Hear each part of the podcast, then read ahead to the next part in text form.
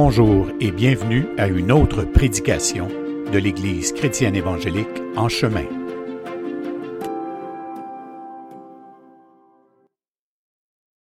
OK, on recommence. eh bien, bonjour aussi à tous ceux qui euh, nous regardent sur Internet, qui nous suivent, tous nos membres qui sont dans les régions. Alors, soyez la bienvenue avec nous pour entendre la parole de Dieu. Et s'il y a parmi vous euh, des gens que c'est la première fois, eh bien, on vous souhaite la bienvenue euh, dans l'Église en chemin. Nous sommes en chemin avec le Seigneur et le Seigneur a passé le premier sur ce chemin et ça l'a conduit à la croix. Et sur cette croix, il a été crucifié, mais il n'est pas resté sur la croix, il n'est pas resté dans la tombe, il est ressuscité, il est vivant. Et l'Église est là encore après 2000 ans et plus pour célébrer son nom, louanger sa gloire, se rappeler de sa parole, de ses enseignements. Et nous sommes là avec lui aujourd'hui et lui, il est avec nous. Une des premières paroles que j'aimerais dire aujourd'hui, Dieu a de la suite dans les idées. Dieu a de la suite dans ses idées. Ce qu'il a commencé dans ton cœur, dans ta vie, il va l'achever, mais avec doigté, avec sagesse, avec respect, avec amour et douceur. Parce que notre Dieu, notre Père au cœur de mère, sait très bien approcher ses enfants approcher ses fils et ses filles et faire un tel travail de transformation à l'image de son Fils. Seul Dieu peut accomplir une telle œuvre, nous transformer à son image. Alors, Matthieu, chapitre 8, le verset 5 à 13, c'est l'histoire du centenier romain. Alors, euh, c'est écrit, comme Jésus entrait dans Capernaum, un centenier l'aborda, le priant et disant, Seigneur, mon serviteur est couché à la maison, atteint de paralysie et souffrant beaucoup. Jésus lui dit, J'irai et je le guérirai. Le centenier répondit, Seigneur, je ne suis pas digne que tu entres sous mon toit mais dis seulement un mot et mon serviteur sera guéri. Car moi qui suis soumis à des supérieurs, j'ai des soldats sous mes ordres et je dis à l'un va et il va, à l'autre viens et il vient, et à mon serviteur fais cela et il le fait.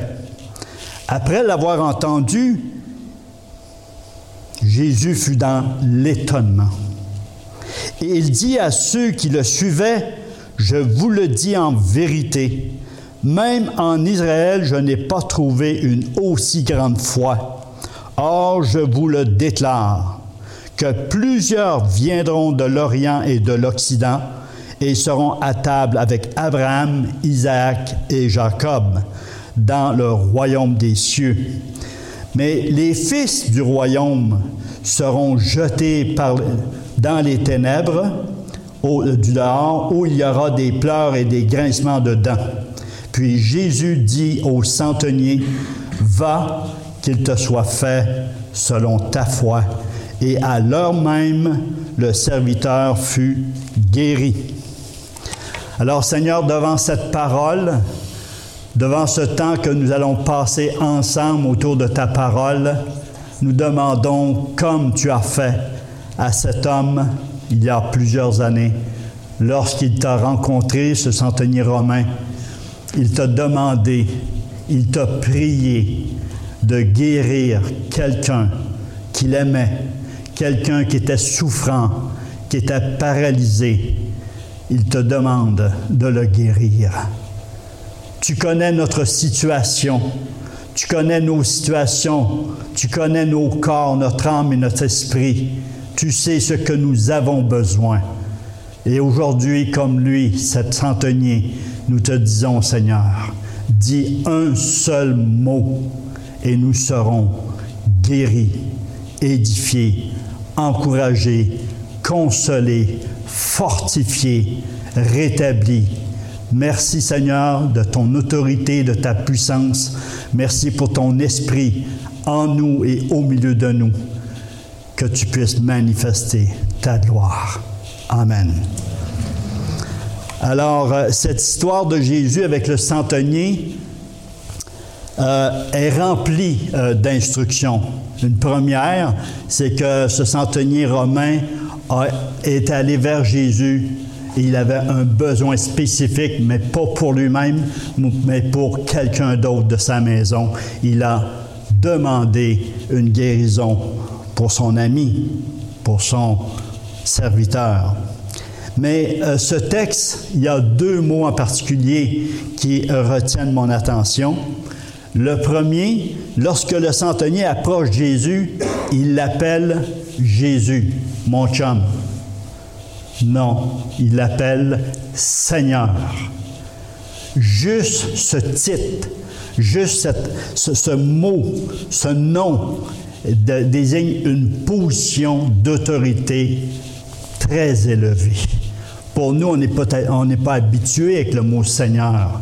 Oui, en tant que chrétien, mais dans notre pays, c'est des premiers ministres, des ministres, des députés, le maire, président des États-Unis. Mais ici, le mot Seigneur, dans la bouche d'un centenier romain qui lui-même est une autorité, que lui-même a des autorités au-dessus de sa vie, qui le dirige dans son emploi, dans son travail, eh bien, lui, il sait, s'il prononce le nom Seigneur, il sait que cet homme est vraiment spécial et il peut faire quelque chose de particulier pour lui, pour son ami. Alors une personne en autorité sait reconnaître l'autorité chez les autres. Le centenier sait que cette autorité du Seigneur, s'il prononce une parole, sinon un mot, il sait que ce mot va avoir son accomplissement qu'il dise un oui, qu'il dise un non, sa parole va avoir un accomplissement. Parce que lui-même qui est une autorité, il va dire à ses serviteurs, à ses soldats, va et il va. Alors il sait comment ça fonctionne l'autorité. Un deuxième mot qui m'a touché dans ce texte, c'est dis seulement un mot. Et là, j'ai trouvé quelque chose d'assez spécial, parce que suite à la demande du centenier, il demande au Seigneur de guérir son serviteur qui, est euh, paralysé et très souffrant. Le Seigneur répond à sa demande. Il dit, J'irai et je le guérirai. Ça, c'est une phrase. Mais lui rétorque.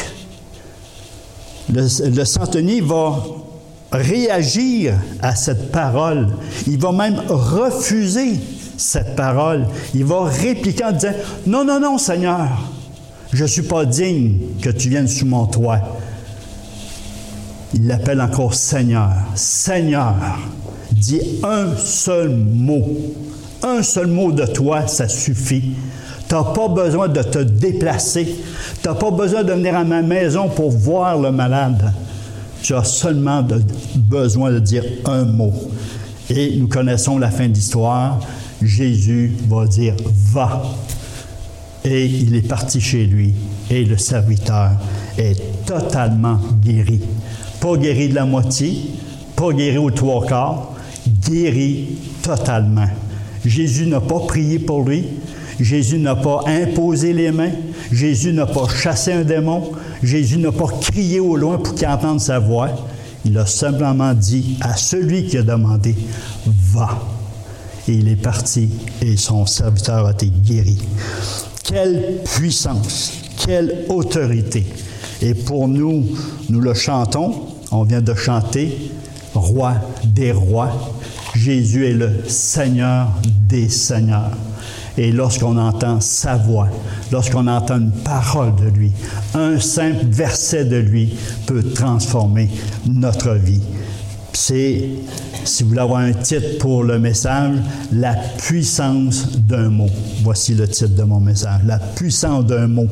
Vous savez, euh, vous pouvez, un oui peut changer ta vie.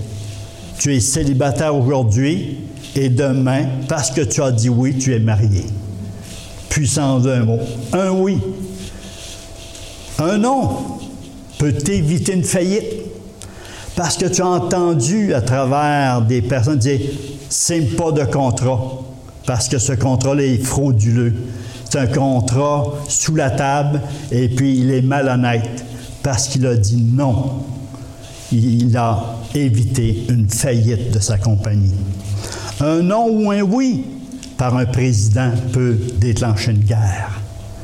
Ah, c'est puissant, un simple mot. Un simple mot peut changer beaucoup de choses. Dernièrement, j'ai entendu une phrase dans un message, dans un enseignement que Réal a donné. Je me souviens plus si c'est si c'est dans le, cours sur la prière ou sur une prédication, mais il a dit une phrase. Et cette phrase-là, il y a un mot de deux lettres. C'est court, ça. Deux lettres d'un mot qui m'a accroché, qui m'a saisi, qui m'a euh, interpellé.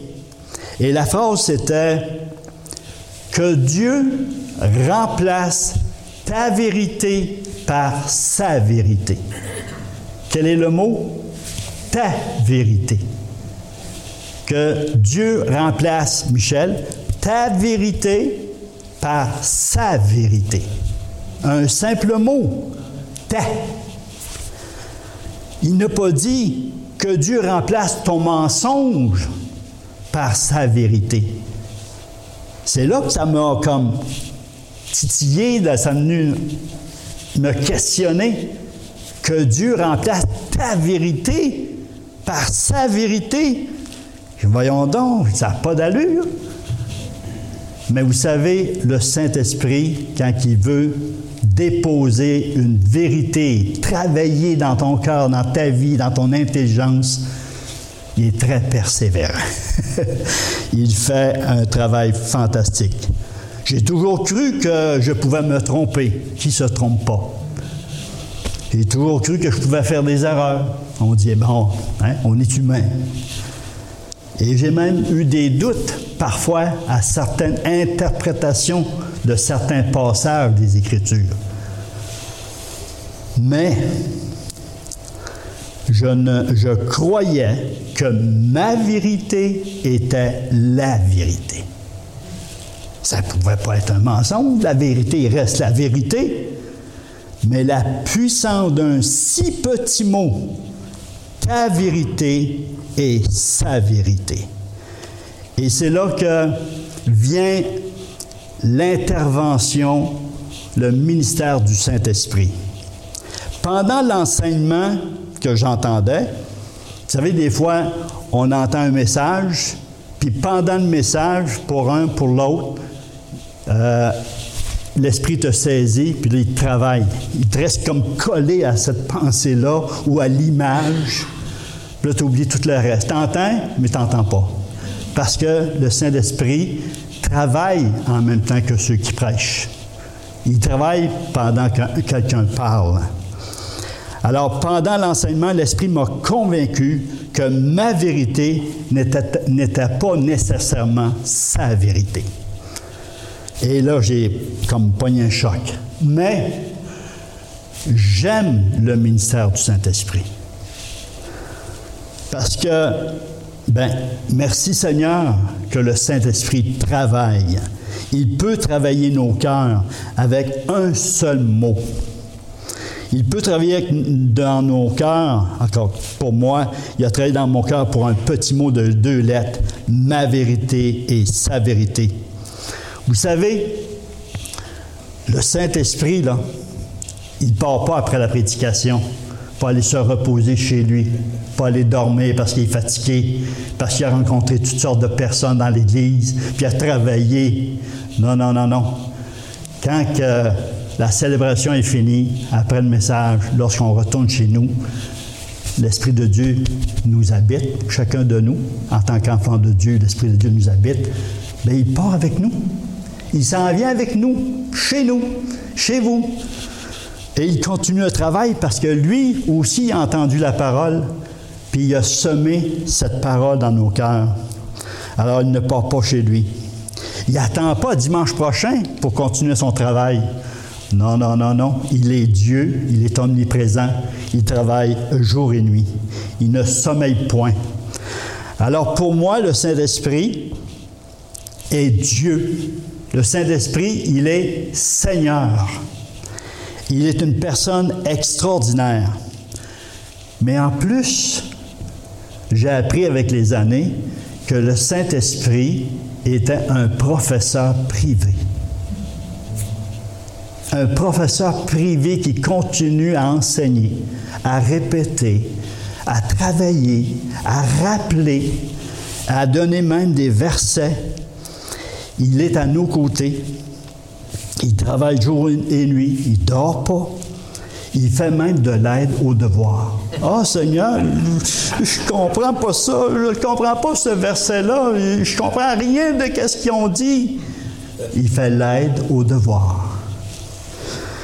Il continue son enseignement sur la vérité pour un but, pour nous sanctifier, pour nous transformer à son image. 2 Corinthiens 3, 17, 18, qui confirme ce que je viens de dire.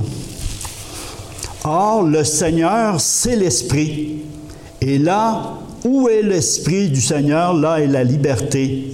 Nous tous qui, le visage découvert, contemplons comme dans un miroir la gloire du Seigneur, nous sommes transformés en la même image de gloire en gloire, comme par le Seigneur l'Esprit. Alors l'Esprit continue l'œuvre de Dieu par la parole, par la vérité. Il est persévérant, il est patient. Et lorsque j'ai entendu cette phrase-là, et ce petit mot très agaçant, ta vérité, dans la même semaine, imaginez, il n'a pas perdu de temps. Dans la même semaine, l'Esprit a confirmé cette vérité par un verset. Et c'est Jean 17, 17. Et le mot est écrit textuellement. Sanctifie-les par ta vérité. Ta parole est la vérité. Il n'a pas dit sanctifie-les par la vérité, par ta vérité exactement ce que Réal avait dit dans son enseignement. Dieu, c'est quoi là? Que Dieu remplace ta vérité par sa vérité. Sanctifie-les par ta vérité. Ta parole est la vérité. les deux bras m'ont tombé. Je dis, wow! Savez-vous quoi? Le Saint-Esprit connaît la Bible par cœur. il connaît la Bible par cœur. Tous les versets, lui, il les connaît tous. Et puis, il peut nous les rappeler. C'est son travail. Alors, quelle précision! Quelle précision! Quand l'Esprit commence un travail en profondeur, il va aller jusqu'au bout. Alors l'Esprit m'a convaincu que j'avais ma vérité et que ma vérité n'est pas nécessairement sa vérité. Cela ne veut pas dire que toutes mes vérités sont des mensonges. Ça veut dire que l'Esprit, le Seigneur, m'invite à déposer dans ses mains toutes les vérités que je crois que c'est la vérité. Et suite à ce message, suite à, ce verset de Jean 17, 17, c'est cela que j'ai fait. J'ai placé entre ses mains toutes mes vérités. C'est où quoi? Il a commencé à faire du ménage. Il a commencé à dévoiler. Et Isaïe 55, 8 nous dit Vos pensées ne sont pas mes pensées, vos voix ne sont pas mes voix. Alors le Seigneur veut instruire, veut bâtir, veut édifier notre vie sur la vérité. Vous serez d'accord avec moi que entre notre vérité ou ma vérité ou ta vérité et celle de Dieu, il y a une grande différence. Lui voit parfaitement c'est quoi la vérité. Et il veut qu'on soit habité par cette vérité qui est Jésus-Christ, premièrement, mais aussi par sa parole, parce qu'il dit ta parole est la vérité. Alors Jésus avait dit sanctifie-les par la vérité. L'apôtre Paul va seconder cette pensée. Dans 1 Thessaloniciens 4, 3, il va dire Ce que Dieu veut, c'est votre sanctification. 1 Thessaloniciens 5, 23 et 24, vous l'avez sur l'écran. Que le Dieu de paix vous sanctifie lui-même tout entier et que tout votre être, l'esprit, l'âme et le corps, soient conservés irrépréhensibles lors de l'avènement de notre Seigneur Jésus-Christ. Celui qui vous a appelé est fidèle et c'est lui qui le fera. Parce qu'on peut se mettre sur un programme de sanctification, devenir tellement saint, des super saints. Non, c'est lui qui le fera. Lorsqu'il commence à travailler dans un domaine de ta vie, sois sûr que tu vas perdre. C'est lui qui va gagner la partie. Il est persévérant, il sait aller en profondeur et c'est pour notre bien. Vous savez, Jean-Baptiste a été rencontré par les sacrificateurs puis les Lévites un jour. Et euh, ils, lui ont posé une question. Ils ont dit Qui es-tu? Parce qu'il baptisait beaucoup de personnes, il y avait beaucoup de gens qui le suivaient. Qui es-tu? Et j'ai aimé ça parce que c'est comme la première fois que je vois ça. Il répond, mais il répond qui n'est pas. Pourtant, la question c'est Qui es-tu? Puis lui, il dit Je vais vous dire qui je ne suis pas. Il dit Je ne suis pas le Messie. Un. Euh, Es-tu Élie? Non, je ne suis pas Élie. Parce que vous savez, Élie avait été enlevé par des chars de feu. Es-tu Élie qui revient? Non, je ne suis pas Élie. Es-tu le prophète? Le prophète que Moïse avait dit un jour, parmi vos frères, Dieu va vous susciter un prophète comme moi, semblable à moi. Il dit non, je ne suis pas le prophète. Ben, qui es-tu? Et là, il va répondre, non d'après lui, Oh, je suis un homme de Dieu. Oh, je suis le, le cousin de Jésus. Oh, je suis. C'est pas ça qu'il dit. Il dit Je vais vous dire qui je suis selon ce que Dieu a dit de moi. Il dit selon Isaïe le prophète, il dit de moi Je suis la voix qui crie dans le désert, qui prépare le chemin du Seigneur. Voici ce que je suis. Voici qui je suis. Et cela me fait poser une question à moi-même, et je vous la pose. Est-ce que tu sais qui tu es selon Dieu, selon le Seigneur, selon sa parole? Et j'ai resté surpris parce que souvent on dit, euh, ben toi, qui? Ben, je suis un chrétien, je suis un chrétien évangélique, euh, je suis un chrétien baptiste, je suis un chrétien, chrétien, chrétien, chrétien. Ah oui? Savez-vous quoi? Dans la Bible, dans le Nouveau Testament, le mot chrétien, le nom chrétien revient deux fois. Seulement deux fois. À ma grande surprise. Mais l'apôtre Paul, lui, lorsqu'il s'adresse aux chrétiens, il les appelle d'un autre nom. Et juste dans ses épîtres, 60 fois ce nom leur revient. Wow, c'est surprenant. Est-ce que vous voulez savoir c'est, quoi le nom? Voulez-vous risquer? C'est, ça serait quoi? Saint. Exactement. Le mot saint. Jésus dit sanctifie-les par ta vérité. Ta parole est la vérité. Et la première œuvre que le Seigneur fait lorsqu'on est né de nouveau, il nous positionne en tant que saint. Un saint, c'est quelqu'un qui est mis à part. C'est quelqu'un de spécial. Vous savez, je l'ai déjà dit peut-être ici dans une des prédications, j'ai un fils qui s'appelle Gabriel. Il est le seul qui peut m'appeler papa. J'en ai seulement un. C'est le seul qui peut m'appeler papa. Alors nous sommes fils et on peut appeler Dieu papa. Mais Dieu, il est trois fois saint. Il dit, je suis trois fois saint. Je t'ai créé à mon image à cause de l'œuvre de Christ. Tu seras un saint mis à part. Nous avons cette position en Jésus-Christ dans les lieux célestes, c'est scellé pour l'éternité.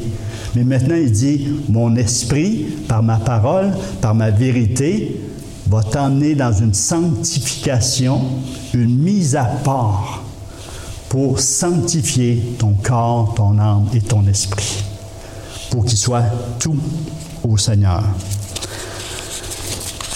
Vous savez, il y a une seule vérité. Il ne peut y avoir deux vérités. Et ça, c'est quelque chose qui m'agace à chaque fois. Ah oh ben Claude, toi, as ta vérité, puis moi, j'ai la mienne. On est deux chrétiens, puis on est deux saints. Deux enfants de Dieu, deux fils de Dieu. Deux hommes qui lisent la Bible. Comment ça qui peut avoir sa vérité, puis moi, ma vérité? Il y en a sûrement un des deux qui est dans l'erreur, ou les deux dans l'erreur, lui, il a la vérité sur le point.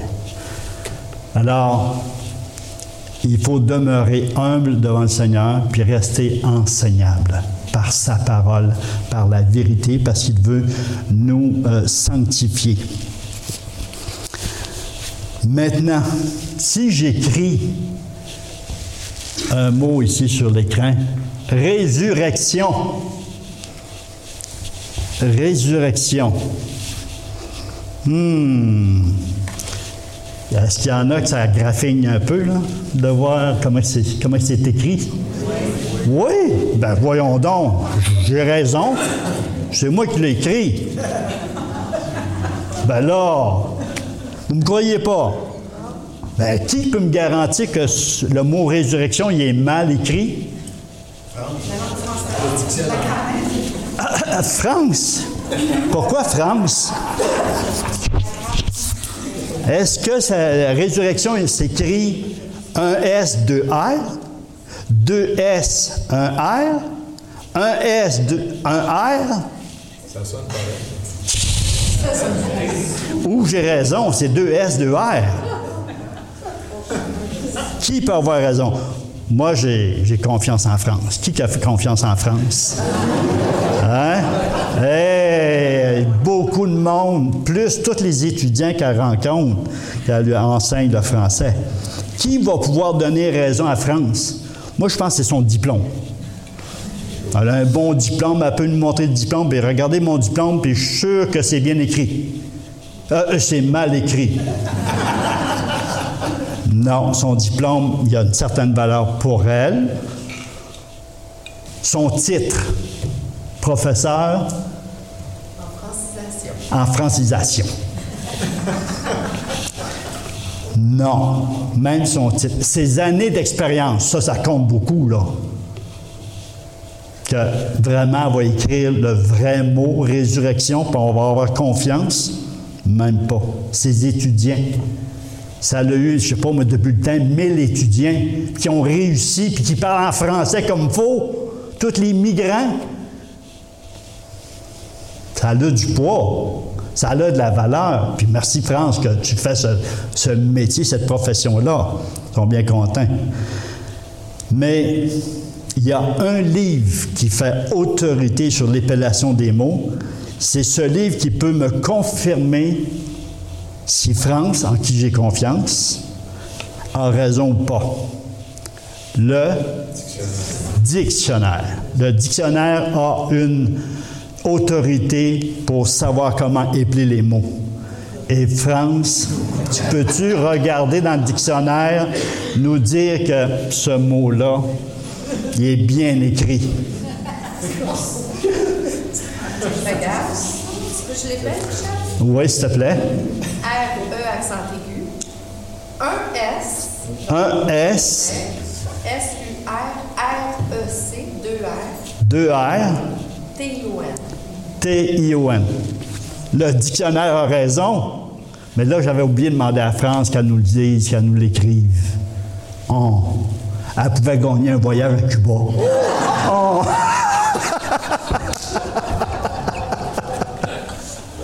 Merci beaucoup, France. Merci pour le dictionnaire qui nous a sauvés. Alors, c'est mal écrit. Celui qui a écrit ça, mais vous avez compris la leçon. Un livre qui fait autorité pour épeler les mots.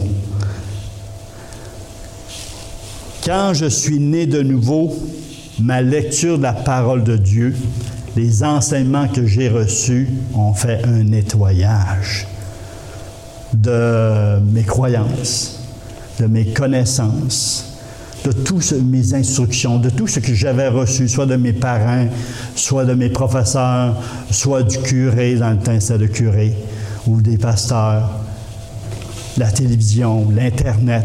On en reçoit de, hein, beaucoup d'informations, de connaissances. Et on en retient, on y, met, on y ajoute foi aussi, mais la parole de Dieu est venue nettoyer, est venue purifier, est venue filtrer tout cela. Et euh,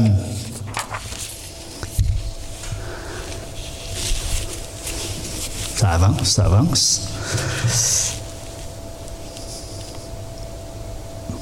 Mais combien de mensonges ont été dévoilés juste à la lecture de la parole de Dieu, juste à entendre la parole de Dieu. Et ça a fait tout un nettoyage. Chez nous, euh, chez mes parents, lorsque je me souviens j'avais six ans, euh, mon père nous invitait au salon pour prier. Et nous étions 13 à la maison. Et tout le monde en salon, tout le monde à genoux et devant la statue ou le crucifix, je ne me souviens pas trop, c'est trop loin. Mais on priait le chapelet. Et, euh, wow, c'est long ça. Euh, quand tu as 6 ans, tu as envie de t'asseoir sur tes fesses. Hein. sur les genoux, c'était pénible. Mais lorsque je suis devenu chrétien, la prière, le chapelet a pris le bord. Pourquoi? Parce que la parole de Dieu enseigne autre chose. Ou de prier les morts. Prier les morts. On prie encore les morts aujourd'hui.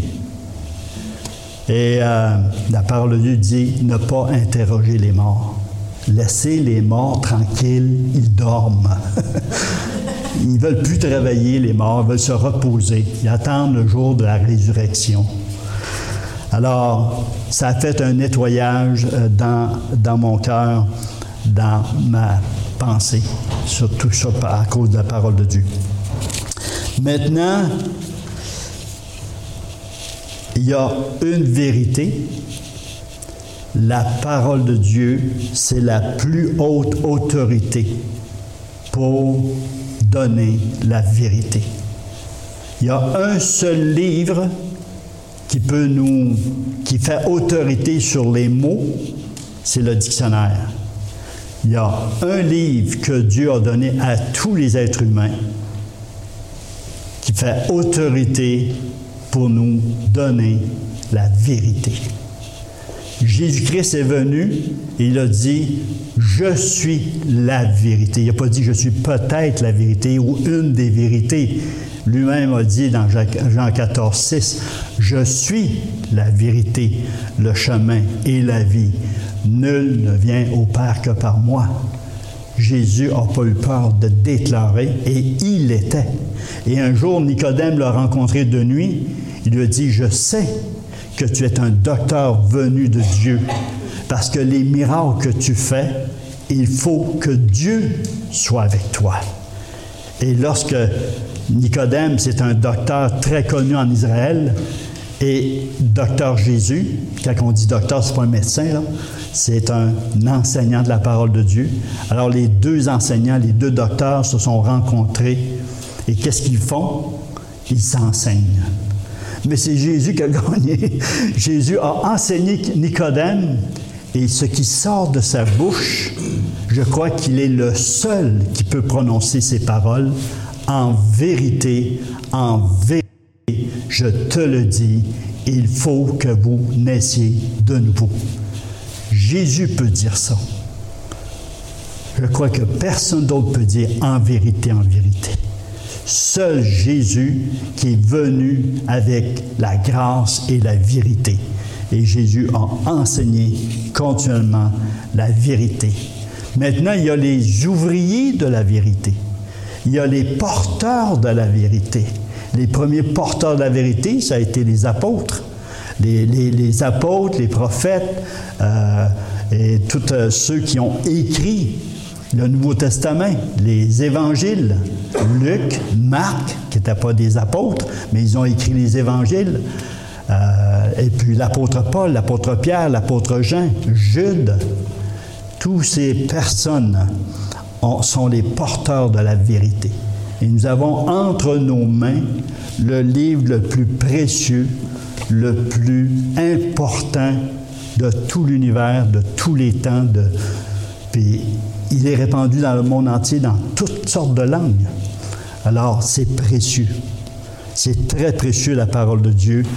Et Matthieu 13, 24 à 30 et le verset 36 à 43, je, je vous dis c'est quoi? C'est la, parabole. La parabole du blé et de l'ivraie. Et euh, c'est un semeur qui, est sorti, puis il a, semé, puis ça l'a grandi. Il y avait de l'ivraie et du blé. Vous savez que le blé et l'ivraie, c'est seulement lorsque c'est rendu adulte que tu peux voir vraiment qu'il y a une différence entre les deux. Dans leur croissance, tu ne peux pas les voir. Juste à la fin, tu peux discerner, voir que lequel est le blé, lequel est le livret. Et les disciples ont voulu l'interroger sur cette parabole. Jésus avait donné la parabole du semeur en disant que la semence, c'est la parole de Dieu. La parole de Dieu reçoit toutes les attaques pour être détruite. Et plus loin, il va parler de l'ivraie et du blé. Il va donner lui-même l'interprétation lui-même va donner l'interprétation de cette parabole. Fait qu'on ne peut pas dire autre chose, c'est écrit. Alors c'est dans les versets 36 à 43 qu'il va donner l'interprétation, puis va dire que la semence, la bonne semence, puis des fois, on peut mélanger, dire, ah, ben, il avait parlé de la semence, la parabole du semence, il parle de semence, puis là, il parle encore de la semence. Mais il dit, il dit la bonne semence, ce sont les fils du royaume.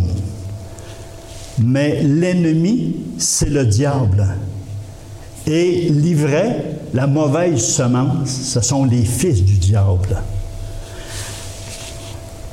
Ça, ça veut dire que Jésus, le Seigneur, va chercher des fils du royaume, des filles du royaume et les place partout dans le monde pour qu'ils puissent porter la vérité, semer la vérité, mais le diable fait aussi la même chose. Lui aussi, il y a ses faux apôtres. Lui aussi, il y a ses disciples. Lui aussi, il y a ses journalistes. Lui aussi, il y a ses enseignants. Et ils répandent le mensonge. Et euh, ça n'a pas pris du temps. La journée que les disciples, ou les gardiens plutôt, du tombeau de Jésus, Jésus est ressuscité, les gardiens sont partis voir les sacrificateurs, les chefs religieux, puis leur ont dit, écoutez, Jésus est ressuscité. Qu'est-ce qu'ils ont dit? Ils vont dire, dites que ses disciples sont venus le dérober dans la nuit pendant que nous dormions. On va vous donner de l'argent et dites. Dites quoi? Dites le mensonge. Le mensonge sur quoi? Sur la résurrection de Jésus-Christ. Déjà, dès le début, le diable n'a pas perdu de temps. Il a semé le mensonge contre la résurrection. Vous savez, la doctrine de la résurrection, c'est une des doctrines fondamentales, essentielles. Pas de résurrection, là, il n'y a pas de vie. Le christianisme est à terre. Il est comme toutes les autres religions. Et euh, la résurrection, c'est un fait très précieux, fondamental à notre foi. L'apôtre Paul va dire, je paraphrase, si Jésus-Christ n'est pas ressuscité, s'il n'y a pas de résurrection, nous sommes les hommes, les femmes les plus malheureux au monde. Mais si Christ est ressuscité, s'il y a une résurrection après la mort, eh bien, nous sommes les hommes, les femmes les plus heureux au monde. Parce qu'on a une espérance, nous savons que nous allons ressusciter. Et Satan, ce qu'il a fait, il a fait une contrefaçon de la résurrection. J'ai cru à cela pendant des années, la réincarnation. La réincarnation, c'est quelqu'un qui revient sous une autre forme. Imaginez, sous une autre forme, pas nécessairement sur une forme humaine. Il peut devenir un papillon, un pissenlit, euh, n'importe quoi. La réincarnation.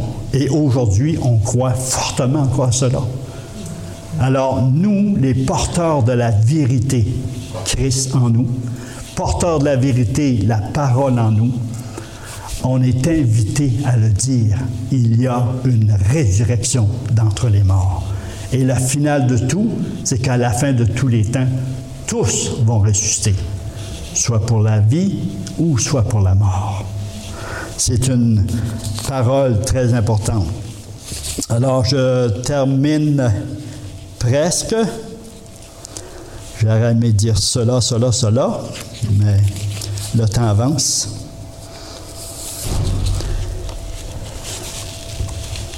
Euh, la puissance d'une parole, la puissance d'un enseignement. Proverbe 18, 21. La mort et la vie sont au pouvoir de la langue. La mort et la vie sont au pouvoir de la langue. Vous savez que par un seul mot, j'ai dit tantôt, un seul mot par un président, il peut déclarer une guerre. Une parole de la bouche d'un chrétien peut communiquer la vie. Une parole de la bouche d'un chrétien dans la chair peut produire des dégâts, peut vraiment faire beaucoup de mal. Et si vous avez été avec moi sur le Zoom cette semaine, Sylvain Turcotte, s'il nous entend, Sylvain a vécu quelque chose d'extraordinaire, il était rempli de joie parce qu'il a reçu une parole. Il dit, je l'ai entendu souvent, cette parole-là. Mais il dit, cette semaine, cette semaine, le Seigneur m'a dit, je t'aime. Et il dit, ça a changé ma vie, ça m'a donné un encouragement euh, pour toute la semaine. Alors, quand l'Esprit de Dieu a besoin de nous dire, je t'aime, au nom du Père, au nom du Fils, il y a quelque chose qui se passe. Et aujourd'hui, peut-être tu as besoin d'entendre de la part du Seigneur. N'oublie pas, je t'aime.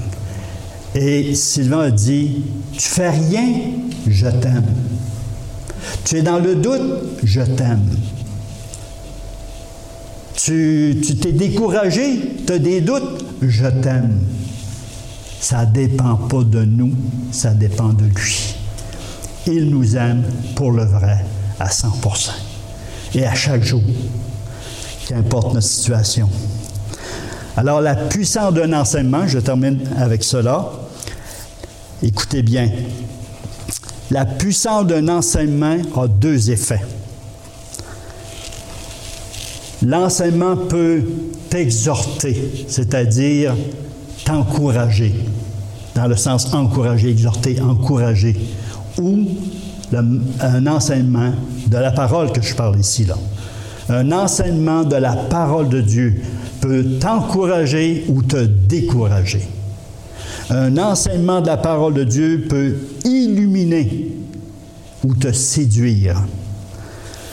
L'enseignement peut te guérir ou te paralyser, peut te consoler ou te culpabiliser, peut t'édifier ou te détruire, il peut te donner la santé ou te rendre malade. Par la parole de Dieu. C'est incroyable, mais c'est vrai. Et je pourrais dire 90% de ce que je viens de dire, je l'ai vécu. Et vous l'avez certainement vécu. Il y a des enseignements qui nous empoisonnent, mais il y a des enseignements, c'est une saine doctrine, une saine parole. Je pense, je prends comme euh, ta vérité, ma vérité sanctifie l'est par ta vérité, ta parole est la vérité. Réal nous a enseigné dernièrement sur les armes, les armes de Dieu. Que la prière n'est pas une arme de Dieu. Eh, vous savez pas que ça me fait. Moi, j'enseigne, j'ai enseigné, j'ai prêché que la prière est une arme de Dieu. Et puis j'en mettais dedans. Hey, c'est important. La prière, c'est une arme de Dieu. Puis lorsque Réal a présenté cela, ça n'a pas pris de temps au Saint-Esprit. Michel, t'es off? T'es off. Qu'est-ce que j'ai fait? Ben c'est ça. La repentance, il parlait de la repentance, une heureuse repentance. Bien, ça a fait ça, une repentance heureuse dans ma vie. J'ai mis de côté que la prière n'est pas une arme. La prière, puis on est dans un contexte de guerre, on est dans un contexte qui a un chef de l'armée. Jésus-Christ, c'est notre chef d'armée. Nous sommes des soldats. Mais la prière, c'est un moyen de communication avec le chef de l'armée. Au secours, je suis pris, il y a des ennemis autour de moi. Seigneur, viens mon secours. Et le Seigneur envoie d'autres compagnons, d'autres soldats pour venir te sortir. C'est un moyen de communication, la prière, avec notre grand chef. Alors la parole de Dieu vient sanctifier, vient libérer, vient guérir.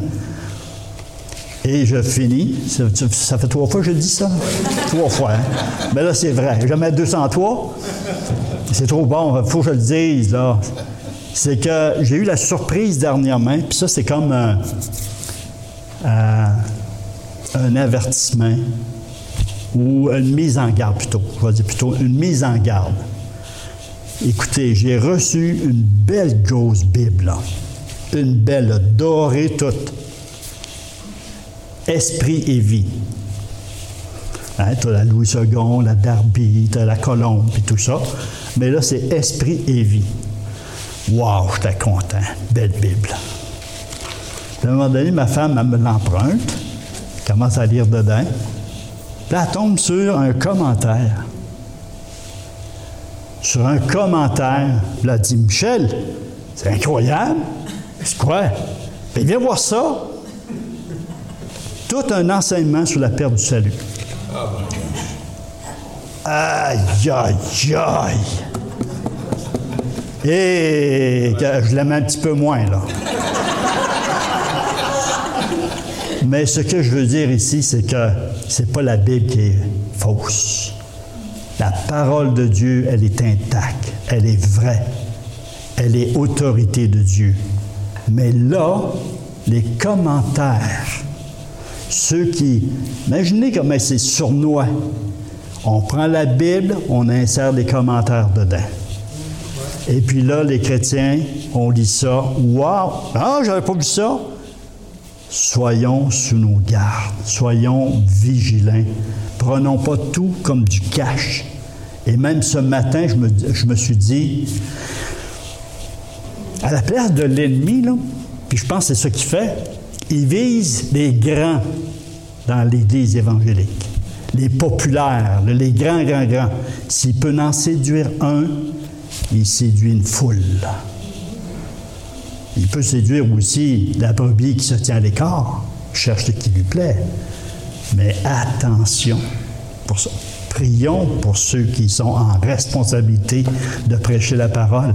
S'ils touchent un chef ou quelqu'un en autorité dans un mouvement d'Église, il peut en séduire beaucoup. Et dernier conseil, si vous écoutez des messages sur Internet, écoutez-en plus qu'un message. Je me suis fait prendre en cours dernièrement. J'ai écouté un message, deux messages, trois messages. Wow! C'est bon, c'est bon, c'est bon. Quatrième message, prêchait la perte du salut. Avec Jean 10, 27, 28, Jésus dit Personne ne les ravira de mes mains. Et mon Père qui est plus grand que moi, personne ne ravira les mains de mon Père. Et lui ajoute, c'est son interprétation, mais toi, tu peux sortir de ses mains. Quoi? Tu peux sortir de... Qui voudrait sortir des mains de Dieu? C'est la plus belle place, la meilleure place au monde, la plus sécurisante au monde. C'est d'être dans les mains de Dieu. Puis, le ticone, tu vas sortir de ses mains. Crème, ça marche pas l'affaire. Fait que j'ai mis un X sur le monsieur qui disait ça. Merci Seigneur. Seigneur, merci pour ton amour, ta patience, ta persévérance. Merci pour l'œuvre de ton esprit dans nos vies, par ta parole, la vérité. Merci de nous garder, de nous rendre vigilants. Merci de nous aider en tant qu'Église, en tant que frères et sœurs. Merci pour cette grâce que tu nous as faite.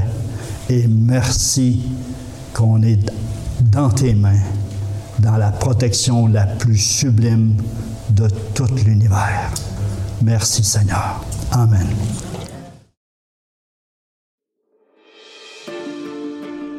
Pour toute information, n'hésitez pas à communiquer avec nous à info à commercial.